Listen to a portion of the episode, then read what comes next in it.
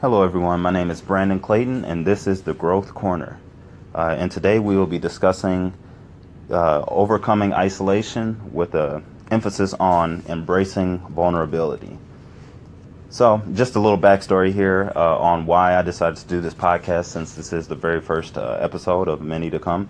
The reason why I decided to do this podcast is because I really, over the past few years here, I've been really going through a self-development process that has been very rigorous. I've gone through a lot of situations in my life, from sudden deaths in my family to no longer being in communication with my dad to, having a relationship that didn't quite work out at the time. So many things that came at me all in a 4 or 5 year span, where I just didn't know how to process it, and I never got the opportunity to process most of it. And I realized, man, if I don't start dealing with this stuff now, my life will never recover, and that was a realization that it hit me hard, and I really had to face it. And so once I decided, I got to do something about that, I really started to go down this journey.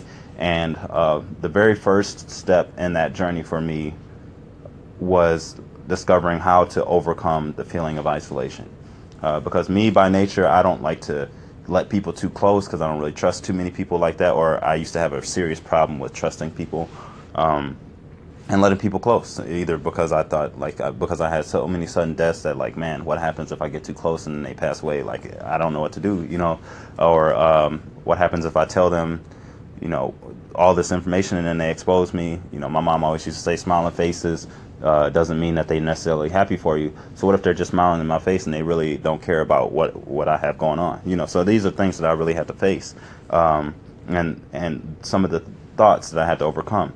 But the first step in overcoming isolation is embracing vulnerability. You have to become comfortable with the uncomfortable, and the uncomfortable is feeling like you are exposed, because that's what vulnerability is. It's this feeling of exposure, that people might look at me differently. It's making yourself, metaphorically naked in front of a group of people, or in front of a certain people, and having to live with whatever happens after that. And it's uncomfortable, but it's so necessary, because nobody can be an island. Nobody can be Superman all the time. You have to at some point become Clark Kent, and that's what I really had to realize. It's I can no longer pretend like I am okay with being this island. I need help. And until you are able to embrace that vulnerability, you're not going to have successful relationships. You're not going to have successful business. You're not going to have successful partnerships. You're not going to be happy with your life and with what's going on, because embracing that vulnerability is so key. It's so key. You just have to get to the point where it's like, you know what? I don't care what you think of me, because I need this. This is for me. It's people think that being selfish is a negative thing, and in some ways it is, but really, some people need to be more selfish. Some people need to be less selfish, but there are a number of people out there that just really need to be more selfish and say, hey, this is what I need for me. I am not perfect. I have troubles. I am, I have insecurities. I have things that I have to deal with. I have shortcomings, but you know what? I'm going to embrace all of that. I'm not this perfect person. You know what I mean? I'm not the best looking person, but I'm okay. I'm not the smartest person, but I'm not too bad. Whatever your shortcoming is, just, you got to get to the point where, you accept it, and then you got to embrace that vulnerability to say, hey, I know that I'm not the best looking person, but what can I do? What else can I do?